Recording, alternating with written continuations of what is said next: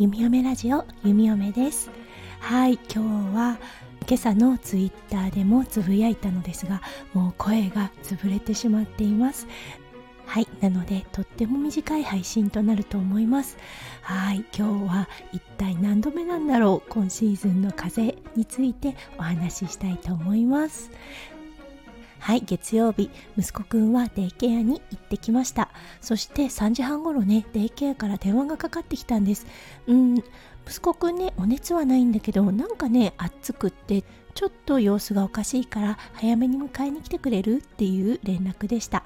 うん、そして息子くんの様子を見てみるとはいあの確かにほっぺたがすごくね熱くなってる状態なんですがそう体のお熱は出てないような状態で。うん、でもやっぱりプロの方ですよね。おそらく風邪の引き始めだっていうこと分かったんでしょうね。はいその日の夜から鼻水と咳がねまた出始めてそうそれがね見事に弓嫁にも移ってしまいました。2人でごほごほ喉痛いねって言っている状態です。うんそしてね何が一番ひどいかってこの声ですよね。そう弓嫁自身も体調はねそんなに悪くないのですがこの声が潰れているのでなんかすごく体調が悪いように聞こえてしまいますが、うん、何？ママやってる間はここにいるって言ったでしょ。えー、うん、はい。あ、そんな怖いの？何これ？え、これ怖い怖い。何？モノ？うん？うん。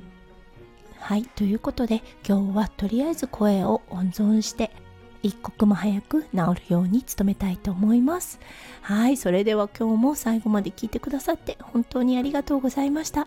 皆さんも季節の変わり目はいあの体調を崩されることのないようはいお気をつけくださいませ。はいそれでは皆さんの一日がキラキラがいっぱいいっぱい詰まった素敵なものになりますよう弓嫁心からお祈りいたしております。それではまた明日の配信でお会いしましょう。数秒前より元気になれる弓嫁ラジオ弓嫁でした。